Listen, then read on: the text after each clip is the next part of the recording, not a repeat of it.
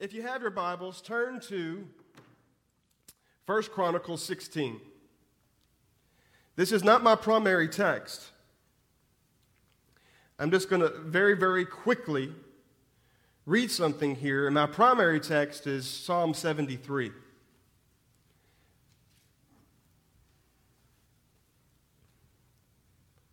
But 1 Chronicles 16. In 1 Chronicles 16, we read of how that the ark, which had been taken by the Philistines by certain events, was now being brought back to Jerusalem, to the city of David. And there was a great amount of rejoicing and great, a great amount of commotion and singing and a great amount of joy that precedes the ark coming back into the city. The, the people of God are finally going to bring the ark back into the city of David. For a short period of time, it had been at, or for a period of time, it had been at the, the home of Edbed, Obed Edom. And while the ark was there at this household, it blessed this household. And now they were going to take the ark back to the city of God. And David goes to great lengths to roll out the red carpet, if you will, for the ark. And the ark, if you remember, it represents the presence of God. The ark is where God, between the cherubim that were on the lid of the ark, it's where the manifest presence of God would dwell and abide. And in a very special way for his people, he would dwell there and manifest presence before the people of God. And, and eventually the ark would be put in its resting place in the Holy of Holies, the, the inner uh, portion of the tabernacle and of the temple. And so the ark is being, brought, is being brought back with great reverence, with great joy. And I want you to start at verse 1, 1 Chronicles 16 and 1. So they brought the ark of God and set it in the midst of the tabernacle that David had erected for it.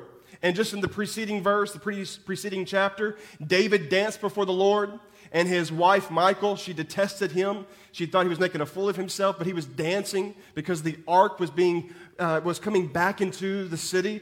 And so this, this is how chapter 16 starts. So um, he put it in the midst of the tabernacle that David had erected for it. Then they offered burnt offerings and peace offerings before God. And when David had finished offering the burnt offerings and the peace offerings, he blessed the people in the name of the Lord. Then he distributed to every one of Israel, both man and woman, to everyone a loaf of bread, a piece of meat, and a cake of raisins. Now, that doesn't seem like much for us here today, but in this day and time, you're living high on the hog with that in your pantry. That is a great blessing from the king. Verse 4 And he appointed some of the Levites to minister before the ark of the Lord, to commemorate, to thank, and to praise the Lord God of Israel. I want you to concentrate very, very closely on this next verse and the person mentioned. Asaph, the chief, and next to him, Zechariah, then Jeiel, and then several others with stringed instruments and harps. But Asaph made music with simple, cymbals. Benaiah and Jehaziel, the priests, regularly blew the trumpets before the ark of the covenant of God. And lastly, verse 7 on that day, David first delivered the psalm into the hand of Asaph and his brethren to thank the Lord. Now go to Psalm 73.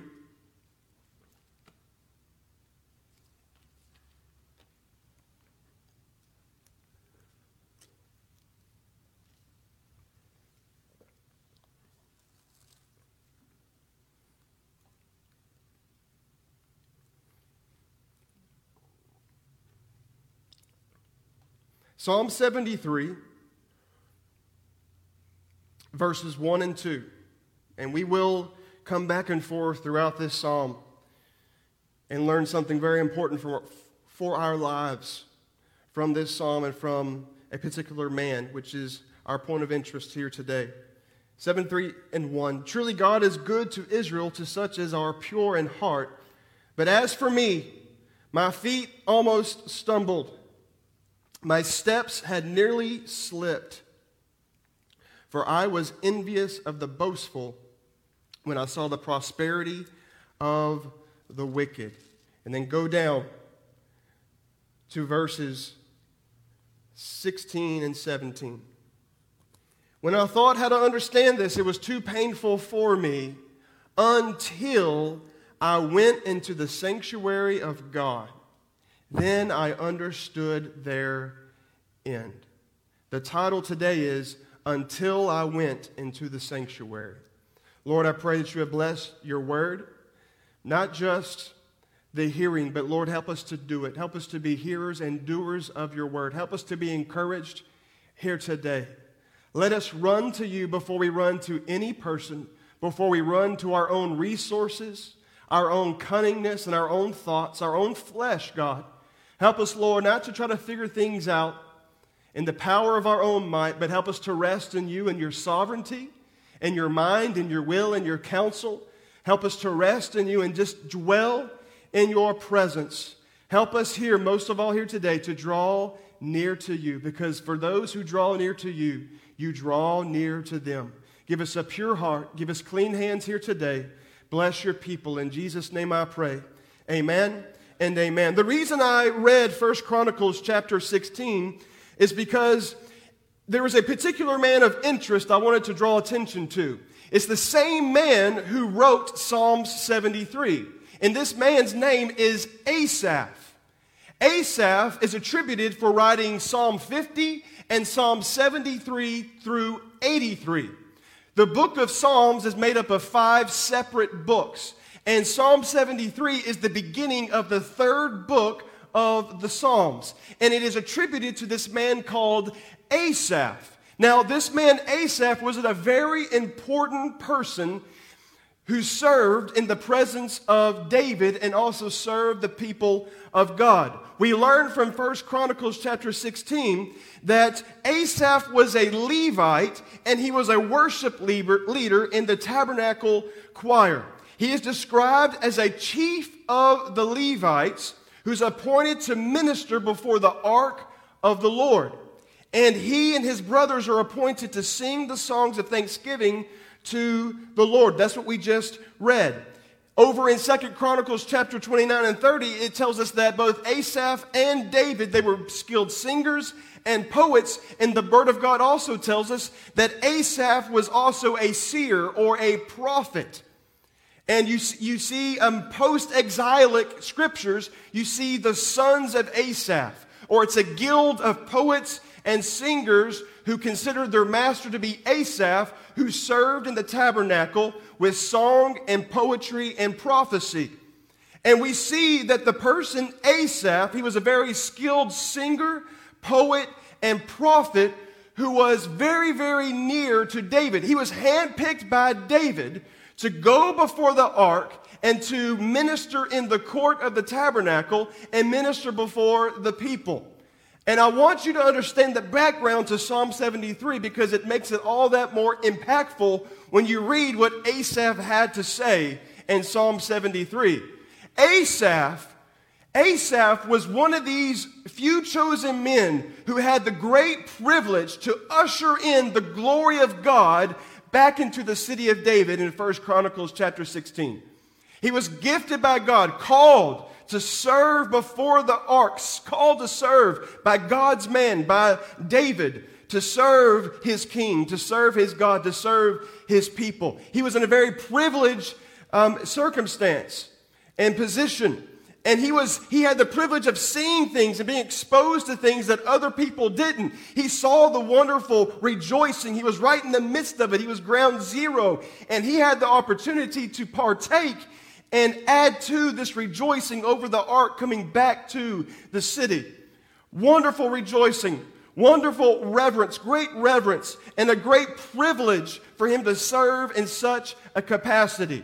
He's, he's one of these individuals that we might look on a, a Christian and say, man, they really know God. They're really close to God. That's the kind of person that Asaph was. He was one who was mature in the Lord, if you will. He was one who had a relationship and a history with God. He knew God for himself. And not just that, but he was gifted by the grace of God to serve the Lord, to, to go before the ark of the covenant, the very manifest presence of God, and to rejoice over that.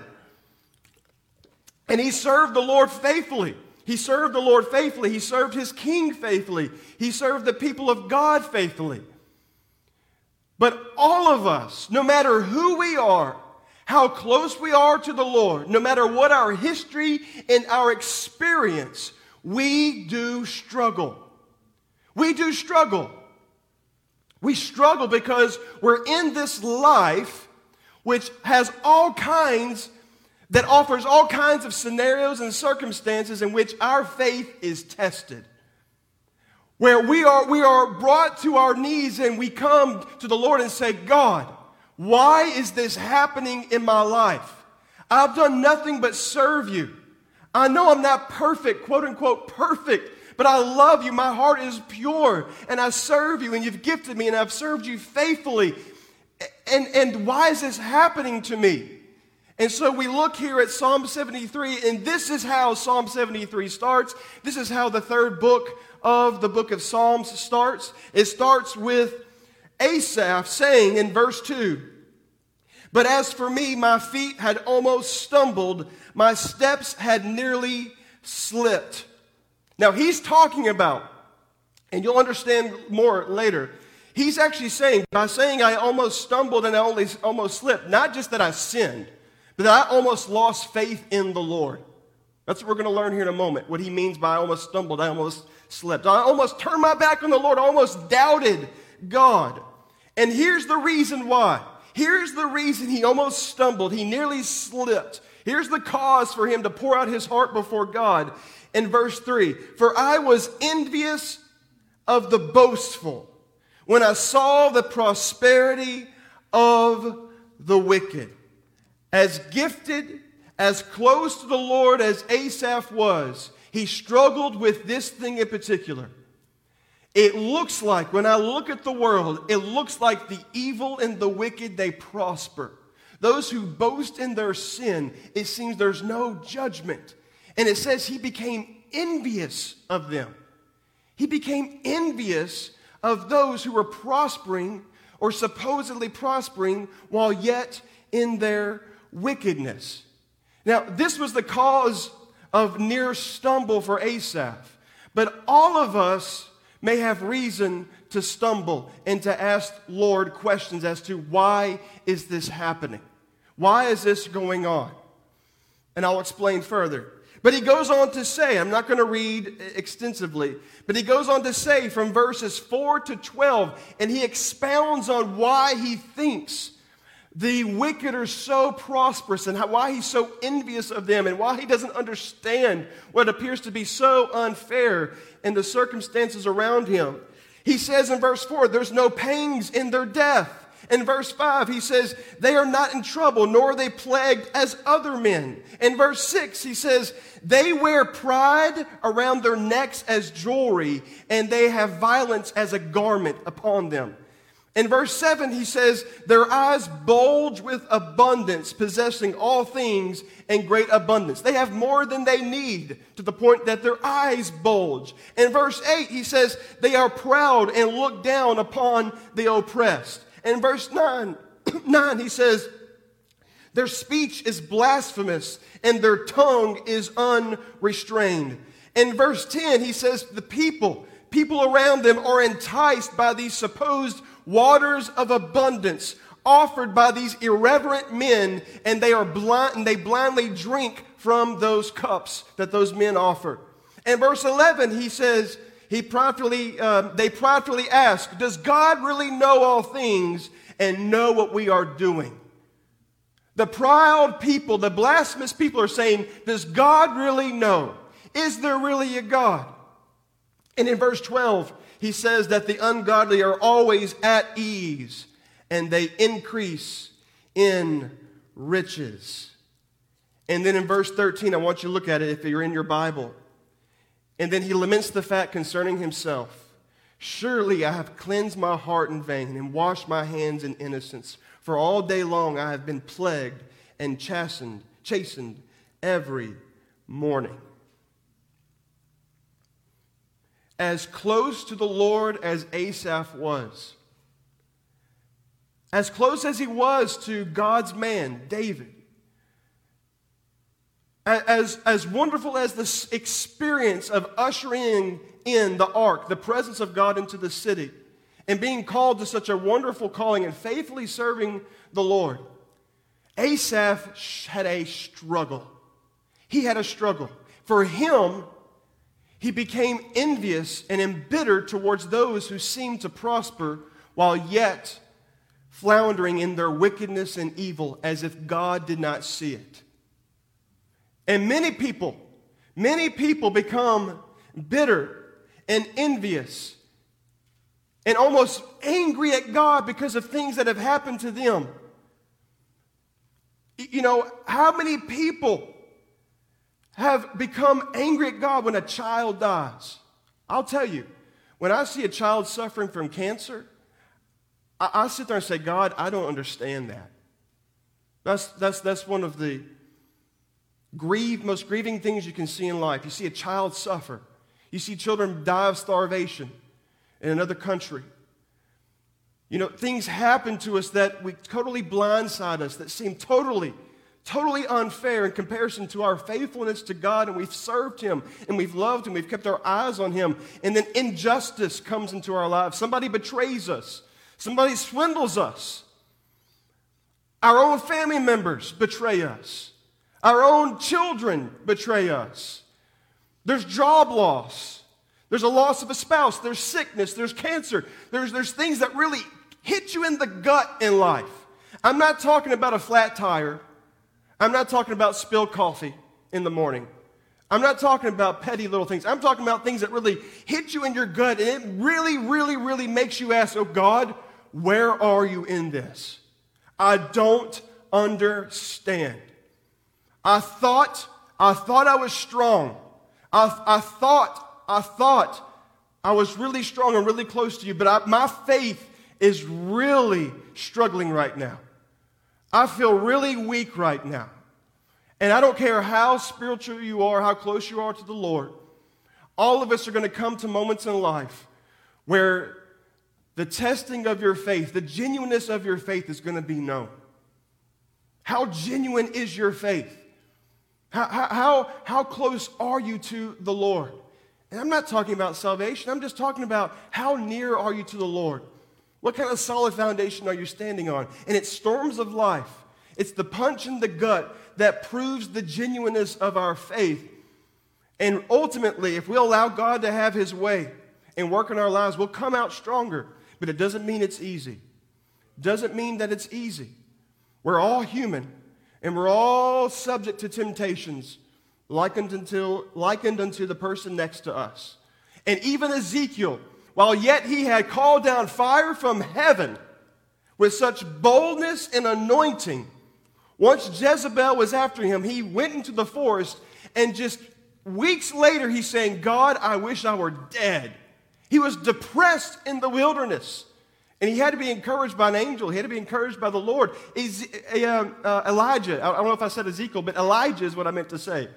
He called down fire from heaven, and just a few days, weeks later, he's saying, God, I wish I were dead. He's depressed because he's facing what looks like an insurmountable challenge to his faith in God. But I want you to know God is always faithful. God is always faithful to encourage you and just when it seems like you can't take any more, he comes to your rescue. He undergirds you. He gives you a way of escape. He proves himself over and over.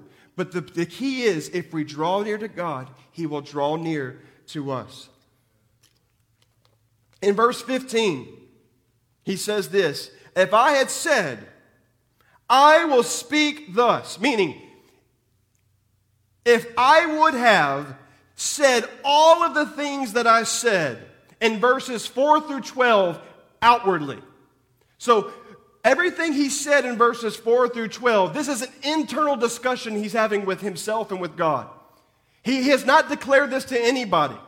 He, he has not said anything to anyone, to any human being. This is an internal struggle and discussion, an argument maybe he's having with God.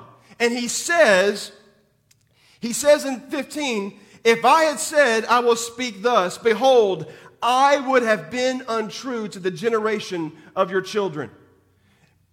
And what Asaph is saying, in the midst of my turmoil and anguish, I, my mind was in a foggy state and I was not thinking clearly. I was thinking after the flesh and I was underestimating God's plan and His sovereignty and His strength. And though he had lost some clarity and wisdom, he was wise enough not to declare his feelings as being the truth of God. What he was feeling in that moment, he was wise enough not to go and declare it in the street corner as if it were truth of God. If you're mad at God, go into the woods and yell at him. Don't do it in the middle of your living room where your, your kids can see. If you have qualms with God, it's okay. If you uh, don't understand God, I, I don't get this. I, I'm actually angry right now. And I feel like you've, you've left me. I feel like you bless people who don't deserve to be blessed. And you have all these feelings, and your flesh has a hold of you, and you're entrenched in this quagmire. But he was wise enough not to declare this for all to hear because what he would have, what he would have said in verses 4 through 12, it was not the truth. It was only what he was feeling in that moment. He felt like God had forsaken him. He felt like God was not acknowledging the wicked acts of evil men. And he internalized it and he kept it in. It does not mean this. It does not mean if you have a struggle that you don't go to somebody and say, I need help. But what it does mean is that you don't go and say, God has forsaken me because you feel like He has or you think He has. But that is not the truth. That is not the truth. Be very careful what you say. Be very careful what you say. It's okay to communicate, man, I'm struggling in this area. But do not make claims against God that are contrary to the truths declared in the Word of God in what he has declared concerning himself, because that can be a stumbling block to those around you. And he says, I'm glad I did not, I did not externally and audibly say these things to the people. He says, because I would have been untrue to the generation of your children. Almost a year ago, this was in Christian headlines, there was a worship leader at a big church in Australia who had put out an Instagram post. Very long post, basically saying, I don't understand the injustice in the world. I don't understand how God could send people to hell who've never heard the gospel. I don't understand suffering and evil. And basically, in this post, nobody knew he was struggling with these questions. In this post, he was basically saying, I don't understand God. Why has God forsaken the weak and the lowly? Why does God condemn anyone to hell for, who hasn't heard the gospel? And he was audibly putting this out for everyone. And these questions he had are not unlike any question anyone has had who has seriously tried to, try to consider the evil of the, of the world around us and, and, and try, to, try to understand the love of God, and yet there's still evil in this world. That's, that is a centuries long question. And yet he, he said this out loud for everyone to see. For everyone to see. Be very, very slow to declare your feelings when it's not founded on the truth of God and it is not truth. Yell at God in private. Vent all you want. Go yell at the trees in the woods, but don't do it on the street corner. Don't do it in your living room because because in verse 16, he said, When I thought how to understand this, it was too painful for me. I couldn't understand it. I tried, I tried to make sense of what I see around me, try to make sense of a deceased child. I try to make sense of a cancer diagnosis. I try to make sense of a car wreck. I try to make sense of job loss.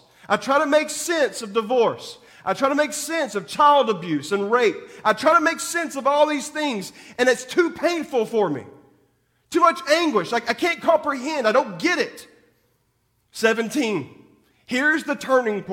And here is the title of this message. All of this was a source of confusion and anguish and pain, and there was no clarity in his mind and no rest in his spirit. It was too painful for me. Verse 17, until, until I went into the sanctuary of God. Then I understood their end. Until I went into the sanctuary of God. Then I understood their end. Asaph, he's a leader in the tabernacle. And I could imagine as he is leading the people in worship, or, or maybe it's during the, a, reading of a psalm, whatever it is, in the midst of worship, when he goes to the sanctuary. Now, the word sanctuary has multiple meanings throughout the Word of God. But there, there, were, there were three sanctuaries, if you will, for the tabernacle. Now, this is the tabernacle that is housed in a temporary place, a tent or a wooden structure. And not until Solomon comes and takes the throne does he actually build a temple. But right now it's the tabernacle that David has housed the ark within. And there's three sanctuaries to, to, to the tabernacle. There's the outer court. There's the outer court, which is the first sanctuary. And then there's the most holy place, which is just inside the entrance of this wooden, wooden building. And then there's the Holy of Holies, which is the inner sanctum of the tabernacle, which is behind the veil. And the only thing that's in this place is the Ark of the Covenant. And once a year, on the Day of Atonement, the high priest would go and sprinkle blood of the, the uh, Passover lamb and sprinkle it between the cherubim where the presence of God dwelt, and he would sprinkle that mercy seat to make propitiation for the people of God until the next year. And he's saying, Until I came and I worshiped God. It's when I came and I praised God. It's when I took my eyes off my circumstance, when I took my eyes off trying to understand in my own little finite understanding, and I put my eyes on God and I worshiped Him and I praised Him and I glorified Him. Then I understood.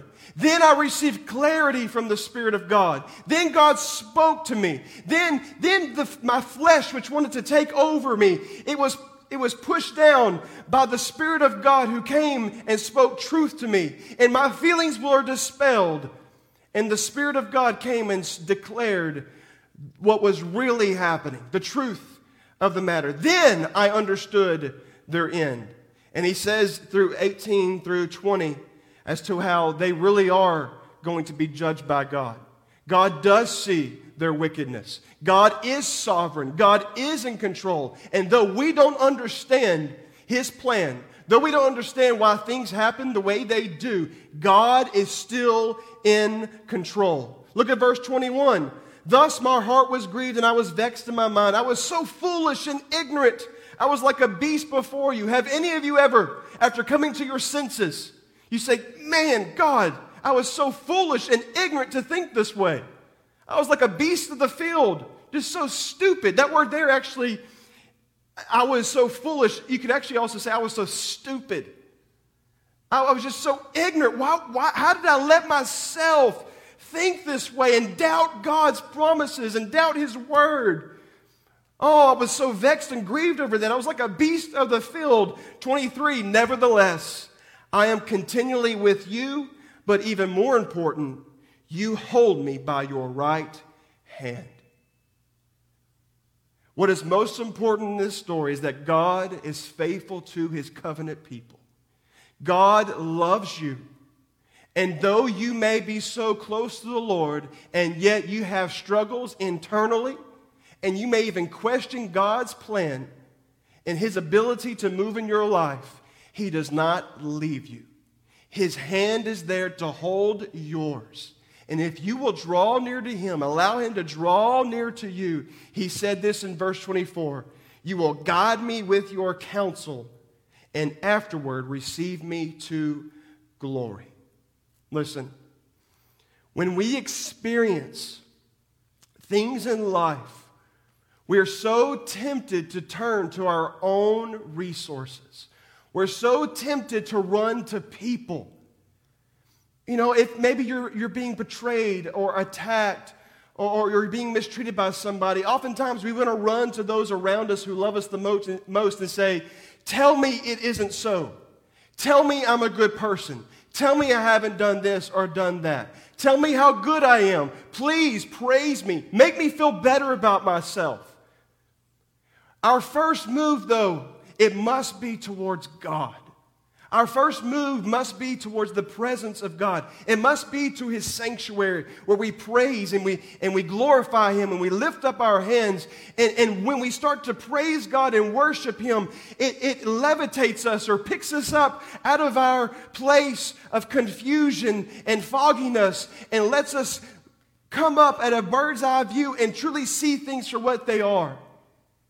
And that when you're in the presence of God, who is so beautiful and awesome and majestic. Everything around you is so tiny and minuscule. Even those moments in life that feels like a punch to the gut, when you're in his presence and you allow him to embrace you and speak to you and encourage you and counsel you, everything begins to make sense. Everything begins to make sense. And though you don't know, still may not know what's around the corner, though you don't know what, what will happen you do know you're promised to be received up into glory. You're promised a blessed hope that's in Jesus Christ. This place is not our home. My hope is not in this world.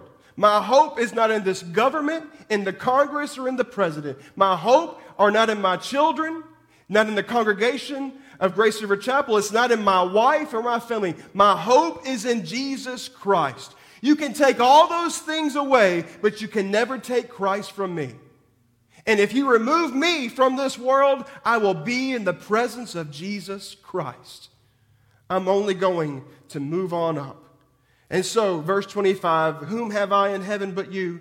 And there is none upon earth that I desire besides you. My flesh and my heart fail, but God is my strength of my portion and my portion God is the strength of my heart and of my portion forever. Let Jesus be the first one you run to every single day, good or bad, no matter how great things are going, no matter how bad things are going. Let your first direction that you take, let it be towards the presence of Jesus Christ. We are weak in ourselves. Our flesh is weak. Our feelings betray us, but He will strengthen our heart and He is my portion forever. Jesus is the strength of my heart. He is my hope. He is my counsel. He is my guide. And I close here with verse 28. Won't y'all come help me. He says in verse 28, here's how he concludes. Here, here is Asaph's testimony after this whole experience of this internal struggle of, of this almost anger with God and this bitterness towards people and envy towards the wrongdoer. And after he came into the sanctuary of God, and everything in his mind was made right, and he worshiped God, and he realized that God was still with him, and he was there to strengthen him and uphold him and hold him by his hand, and that he was the strength of his heart and the portion forever. Here is Asaph's conclusion, and this should be our conclusion as well in verse 28 but it is good for me to draw near to God. It is good for me to draw near to God. Let that be your heart's desire every day. And let that be the testimony of your life. It is good for me to draw near to God. Did you ever regret coming to the Lord in prayer? Did you ever regret trusting in God? Has any person ever been left ashamed for putting their hope and trust in God? No. There's no regrets there. And I can certainly tell you, every single person in the presence of Jesus Christ in heaven today, they'll tell you it was all worth it. Though it's hard, though it's difficult, though it's confusing, you can ask, God's question, ask God questions, but endeavor not to question God's plan, question God's sovereignty. But if you come to that place where you just, you just, you just don't understand, it's good for you to draw near to God. It is good for you to draw near to God. And he says, lastly, I have put my trust in the Lord God, that I may declare all your works. I mentioned earlier the tabernacle. How that the Holy of Holies was where the high priest went on the Day of Atonement. And he sprinkled uh, the blood of the Passover lamb on the mercy seat to make propitiation for the people of God. And, the people in this day and time in the Old Testament, they did not have the indwelling presence of the Holy Spirit in their lives. They had the law of God, they had the law to lead and direct them and instruct them and to guide them. And they were still saved by faith, just like you and I are. By grace through faith in the coming Messiah. But there was one. There was once and for all a lamb that was slain 2,000 years ago on Passover weekend in Jerusalem. And in Hebrews chapter 10, verse 19, it says, Therefore, brethren, having boldness to enter the holiest by the blood of Jesus, by a new and living way, which he consecrated for us through the veil that is his flesh, and having a high priest over the house of God, let us draw near with a true heart and full assurance of faith, having our hearts sprinkled from an evil conscience and our bodies washed with pure water. Let us hold fast the confession of our hope without wavering, for he who promised is faithful. The sanctuary that you run to today, it is Jesus. The Holy of Holies that you run to today, it is access through the blood of Jesus. You no longer have to go through a veil. His flesh, His flesh has become the veil. And the veil was torn from the top to the bottom when he was crucified. And now you can enter the presence of God, not through a high priest, not through, through a man, but through Jesus Christ the righteous. You can now access the throne of God through Jesus Christ. And you can draw near to Him with boldness and assurance that He will receive you because of the blood of Jesus Christ. And you can hold fast your confession of your hope without wavering, not because you're so strong, not because you have it all figured out, not because you're so spiritual, but because He who promised, that is God, He is faithful. He is faithful to keep you and to preserve you and allow you to endure to the end. If you draw near to God, He will draw near to you. Let's pray.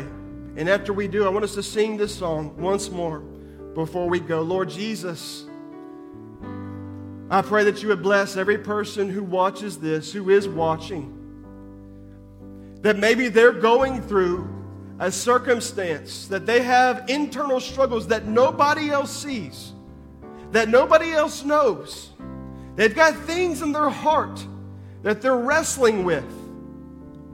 And they're tempted to doubt your wisdom and your promises and your word, God. I pray that you would just encourage them this moment, Lord. That you would just encourage them to run into your presence. It's when we run to the sanctuary when we run into your presence and we put our eyes upon you and not upon our problem, not upon our confusion and our questions, but we put our eyes upon you, Jesus, and we praise you and magnify you and lift you up, everything around us becomes dim and small compared to your brightness and glory and goodness. Help your children here today, God. Let them know, Lord, they can access your throne because of what you did, Jesus, upon that cross. We can access the throne of grace by the blood of Jesus Christ. I'm so glad we don't have to go to a place, to a mountain. We don't have to slaughter an animal. We go to a person who once and for all was slain before the foundations of the earth. That is Jesus Christ, who is the one and only mediator between God and man. Lord Jesus, help us to run to you it is good for us to draw near to you. We will never regret it. We will never lament the fact that we put our hope and faith in you. In Jesus' precious, wonderful name, amen.